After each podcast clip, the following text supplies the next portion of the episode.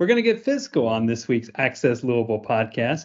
Seema Sheth, who's in charge of the Louisville branch of the St. Louis Fed, is on the show. Stay tuned.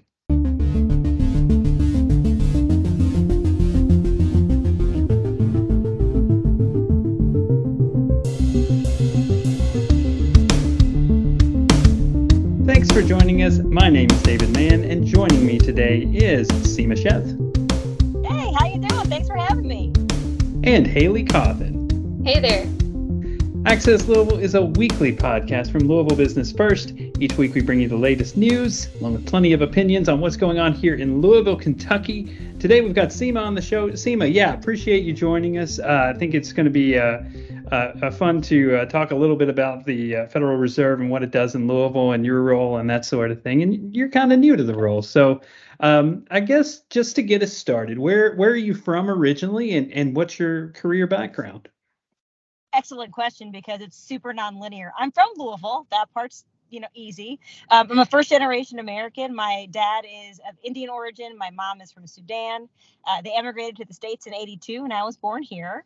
Mm-hmm. Um, but my educational background, my undergrad degree is in theater, um, at, which is like, what you know, why are you working at a reserve bank if your background is in theater? Well, I did get an MBA years later uh, with a focus in finance and entrepreneurship. Um, but a lot of the lifeblood of my career has been around studying and educating people on money and economics. And I find myself in this role, which I've been in in December, where that's a big focus of what I do, trying to share the word about finance and economics. Yeah, yeah. We, we could we could have a musical production. Let, hear me out. A musical production that includes money education. Let's think about it. Let's brainstorm about it. I mean, if I, you want to start co-collaborating on lyrics, I am here okay, we'll work on it. I'm a I'm a former theater kid myself, so. um, a lot of theater kids in journalism, I think. It just it's a natural crossover. Yes. So. yeah, not so many theater kids in finance, but I'll tell you, it's also a natural crossover because so much of what's confusing about money is we end up spending so much time in the math portion and not enough time in the storytelling portion, which is what theater is and what mm-hmm. so much of money is about. Yeah. That makes so, a lot yeah, of that's sense. a good analogy. So. Um, so I guess continuing this conversation, getting people up to speed. So can you tell us what the Federal Reserve or the St. Louis branch of the Federal Reserve does here in Louisville and what its role yeah. here is? Yeah, so I think some people are familiar with the Federal Reserve System. Um, there are 12 branches across the country. Um, each branch serves a different footprint within the country. So we fall into the footprint of St. Louis. Um, we have a branch here in Louisville. Um, and outside of the idea that the Federal Reserve is supposed to do something with inflation and something with unemployment, people don't really have much of an idea. Right. Um, so right. let me share a little bit. So um, yes, the mandate of the Federal Reserve is to keep, you know, our economy stable by ensuring that we have a handle on inflation and that unemployment is low. Um, we also do things like make sure that money is moving throughout the country. So, you know, that if there is a penny shortage in California, those pennies are getting from wherever they are, are to California. We do things like that. Um, but the other thing that people don't often think about is that in order to make decisions on monetary policy and fiscal policy, we need to have a lot of information. And so a lot of what we do at the Federal Reserve is economic research, it's sort of like an independent, nonpartisan think tank. Um, and so my role at the Louisville branch is to take the best of that research and bring it to our zone, make sure people know what's going on, they can benefit from that research, but also make sure that those economists that are in St. Louis know what's going on here, right? Like mm-hmm. what's going on in Paducah? I don't know, let's find out. Let me make sure that you're connected to that community so that as we're making decisions on the national level, our region is well represented. All right. Yeah, you mentioned uh, inflation there. I was uh, I was going to ask you about inflation and, and dealing with that, but then I was told right before the uh, the podcast you're not necessarily uh, you know an economist who, who who's looking at inflation. So I guess just like I guess what is the role there? I mean, you guys just kind of uh, make sure that uh, that that data is available for for the decision makers on that. I guess. Whenever somebody talks to a member of the Fed, they want to know what the future of inflation is good. They want us to have the crystal it's ball. It's You're the right. topic not, this year. You know? I am not a PhD economist. There are people way better educated than I to make that to, to answer that question, have that conversation.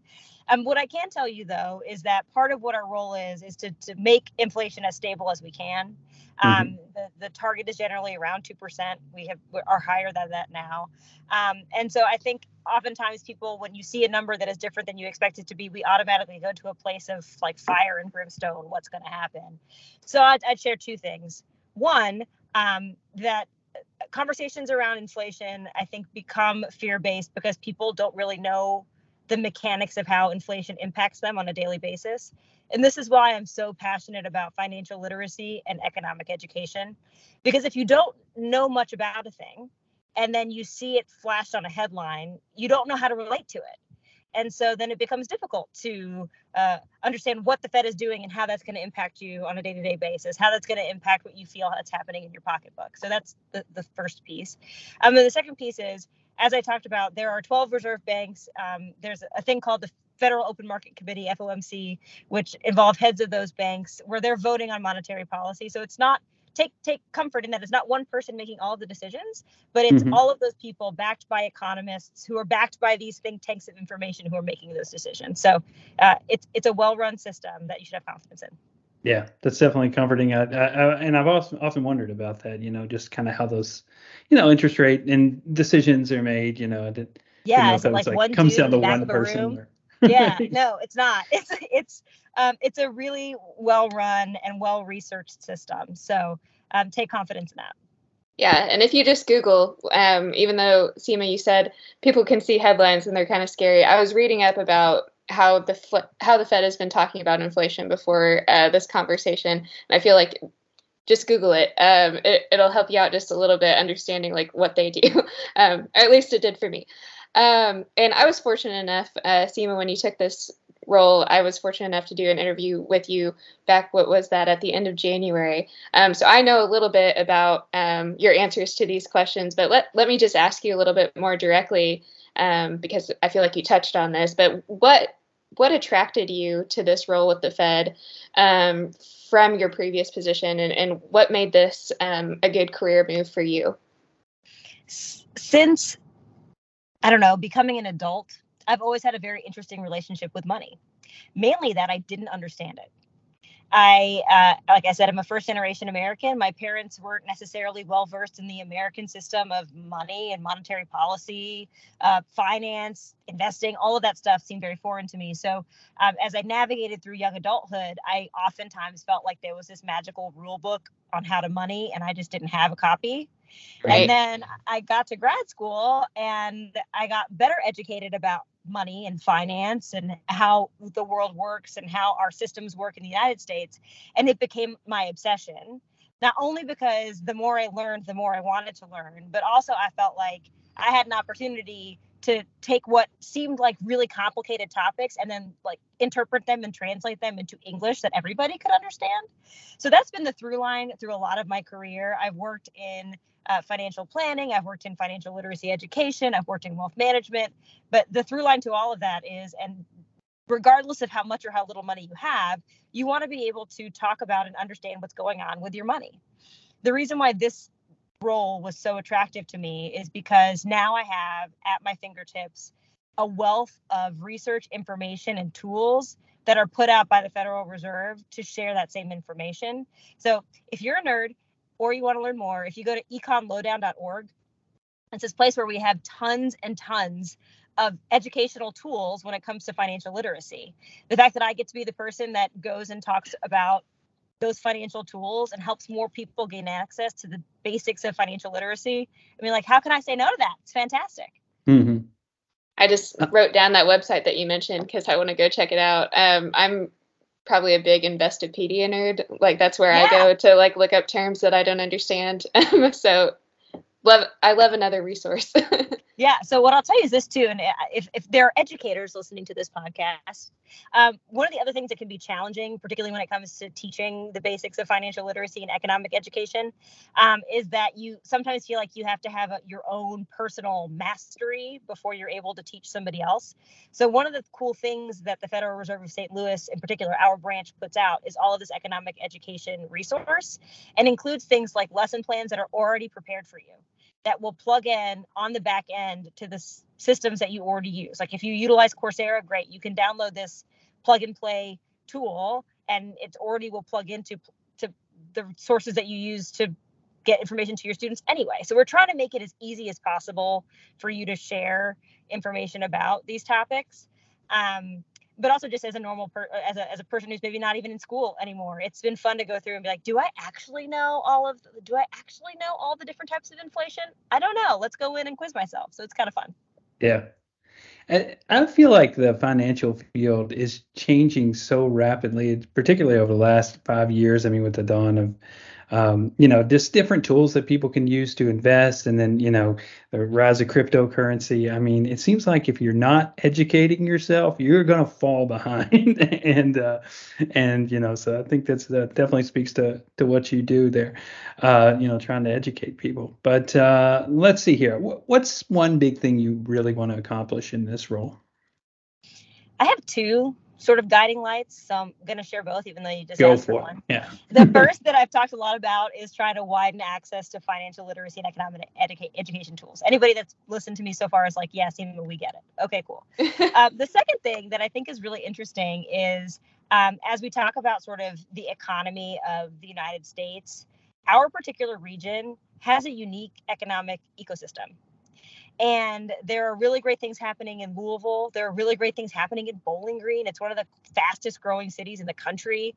You know, there are innovative things that Paducah is doing to try and attract new young talent. So there are really amazing, uh, useful, and important economic drivers in our region that I want to make sure are not only reaching the ears of the economists in St. Louis, but are also getting some national attention um, because we all rising tides, all ships, that whole thing, right? So um, it's been really cool to be able to connect, you know, the Chamber of Commerce in Evansville, Indiana, with something that's happening at the Chamber of Commerce in Bowling Green, and share show how these two cities, which might feel really different to them, you know, to anybody who's looking at them. One's in Indiana, one's in Kentucky.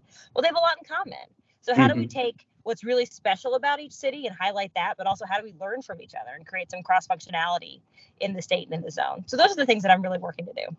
Yeah. And it's interesting you bring up Paducah. Um, Haley, you've been working on uh, uh, some of the things Paducah is doing uh, yeah. to attract talent. I, I think it's just, you know, I mean, you know, this story is Haley, correct me if I'm wrong, but they're basically looking to pay people to, to come to Paducah and live there and, and work in tech uh, jobs. But uh, I think that kind of thing that that's just fascinating to me that that cities are doing that. It is cool. So I was just in Paducah a couple days ago, which is why it's fresh on my mind. But um, it's also one of the benefits that we have as as a reserve bank is we have access to, like I said, all these economists and a ton of data right? So sometimes you don't think about like, well, where is the repository of economic data in the United States? The Fed has a ton of it, um, and it's open access. So another cool website, if you go to Fred F R E D dot uh, St. Louis. Wait, I'm going to get the URL wrong. Fred dot St. Louis Fed.org because um, it's a longer URL than I want it to be. Um, mm. But if you go there, it's also a repository of all of the economic data that comes out of the Federal Reserve, um, not only the St. Louis branch, but all of the reserve banks. And so again, like I was preparing a presentation to go down and talk to Paducah, and I was like, I, you know, I want to know what their demographic numbers are. Well, you can find that if you go to Fred. Like you, you, you can download a, a, a chart that shows you how their demographic numbers have changed over time. So that you have this resource uh, that allows you to comb into the numbers if they're viable and relevant to you. I also think is a really cool thing that the Fed puts out that people probably don't know about unless they're yeah. nerd. Or a journalist. I mean, I've used Fred data. um, yeah, or a journalist. Yes, um, I think we we all know about it. Um, at, at, least I've used it in stories before. But um, yeah, definitely a resource for the public if they're just curious about, um, you know, what things are like in you know peer cities or cities that they live in and that kind of thing.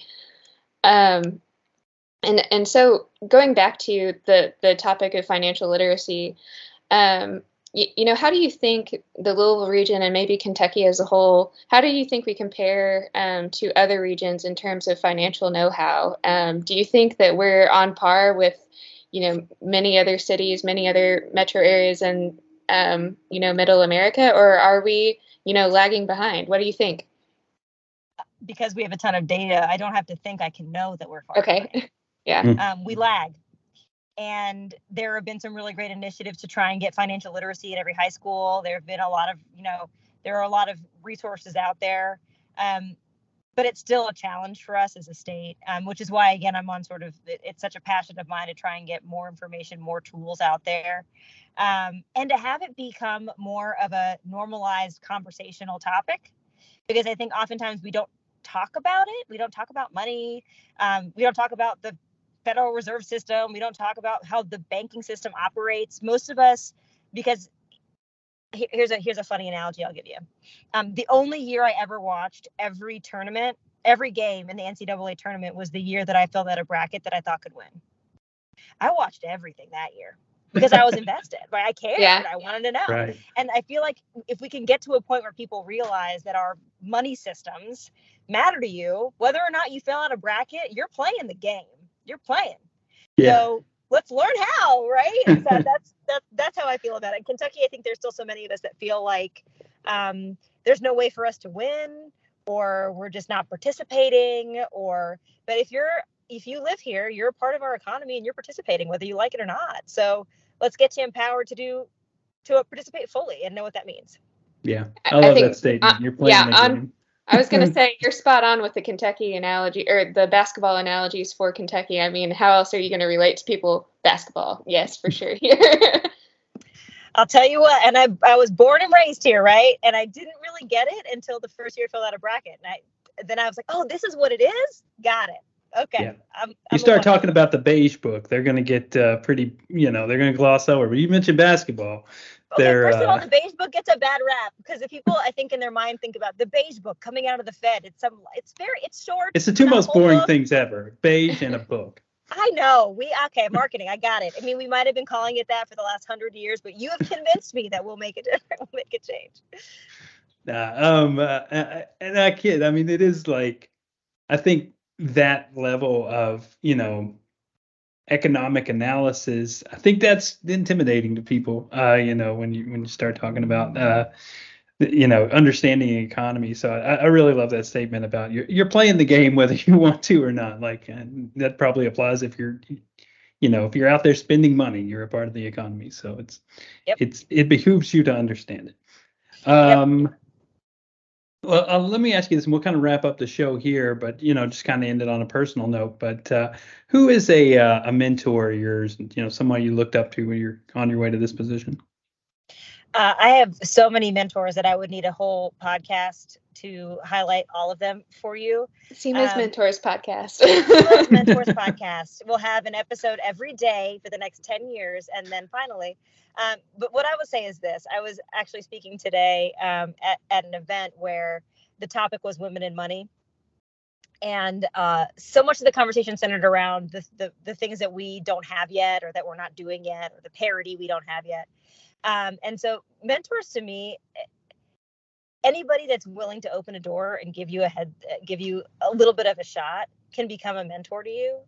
Um, and mentors can be people, I think oftentimes we think of them as people that have attained something that we hope to have someday. But some of the most important mentorship I've received are from people who um, are asking me questions about how I've gotten where I've gotten. And in asking me those questions, they highlight for me what I have never even thought of as accomplishments of mine you know like how do you have the confidence to be in a room? Or how do you you know how did you decide that wearing a hot pink suit was okay when everybody else was wearing navy blue? Things that i didn't even think of as revolutionary were. So i would need a whole set of podcasts to tell you about all the mentors that i've had in my life and all those that i look up to. But i would tell you don't forget that you're being mentored all the time by people that are ahead of you and that people are behind you. Um, and don't don't forget to value them and tell you tell them that you appreciate all that they've shared with you because i i learn a ton that way. Yeah that's great advice. Well, uh, Haley, anything else to add on that note? No, I think I think that was an excellent way to end it because I think it would be really hard to narrow down just to one person. Um, myself. Impossible. But we always ask a question like, like that just for fun. Yeah, like Oprah Winfrey and Dolly Parton are amazing, but also like they haven't directly mentored me in any way. However, you know, I, I, feel like uh, I have a, a, mentee at the University of Louisville who's a first generation college kid. Um, and every conversation I have with him, I learn something. that I wouldn't have known otherwise. How amazing is it to have those connections? So maybe my other piece of advice would be um, open yourself up to conversations with folks that you might not think of as being able to give to you because everybody's perspective will teach you something if you're willing to listen. All right. Well, I will wrap it up there. Before we go, Seema, where can people find you online? Are you on social media or, or, or is there a, a, a, local Fed channel that you can uh, uh, direct people to? Yeah, you could absolutely follow the Fed if you'd like to on Twitter and on Instagram. We're hip, we're cool, we're there. Um, uh, but I can't wait I to see the you, Fed's Instagram feed. Yeah, it's pretty cool. Okay. Um, a lot of economic data coming out. I'm but I will also share that um, social media, you know, we might not be posting the most um, exciting content on social media all the time, but we do have really exciting information coming out of the Fed. So we're newsletter people. If you haven't signed up for our newsletters, please do. Um, there are I talked about Fred. There are blog posts that come out on the on Fred's website that get pushed out via the newsletters. Um, where if there's an economist that's researching something that's particularly cool or exciting, they publish a blog post about it and translate their research from economist to English so that you can listen to it, understand it, and read it. Um, so I'd, I encourage you to, to participate with us in that way as well. Yeah, those are good resources. Uh, Haley, uh, where can people find you on uh, social media? You're, you're yeah. a big LinkedIn person, I've noticed. Not really. I have a hard time remembering to post on LinkedIn. I'm probably more naturally on Twitter, um, in my natural state, my natural habitat. Um, B- BF Lou Haley on Twitter, but you can add me on LinkedIn. Um, uh, just under my name, Haley Cawthon. But yeah, I've had just a couple of posts. Um, I post so infrequently, but I've had a couple of posts that have recently like took off in terms I of guess that's what I'm thinking. Seeing it in the feed.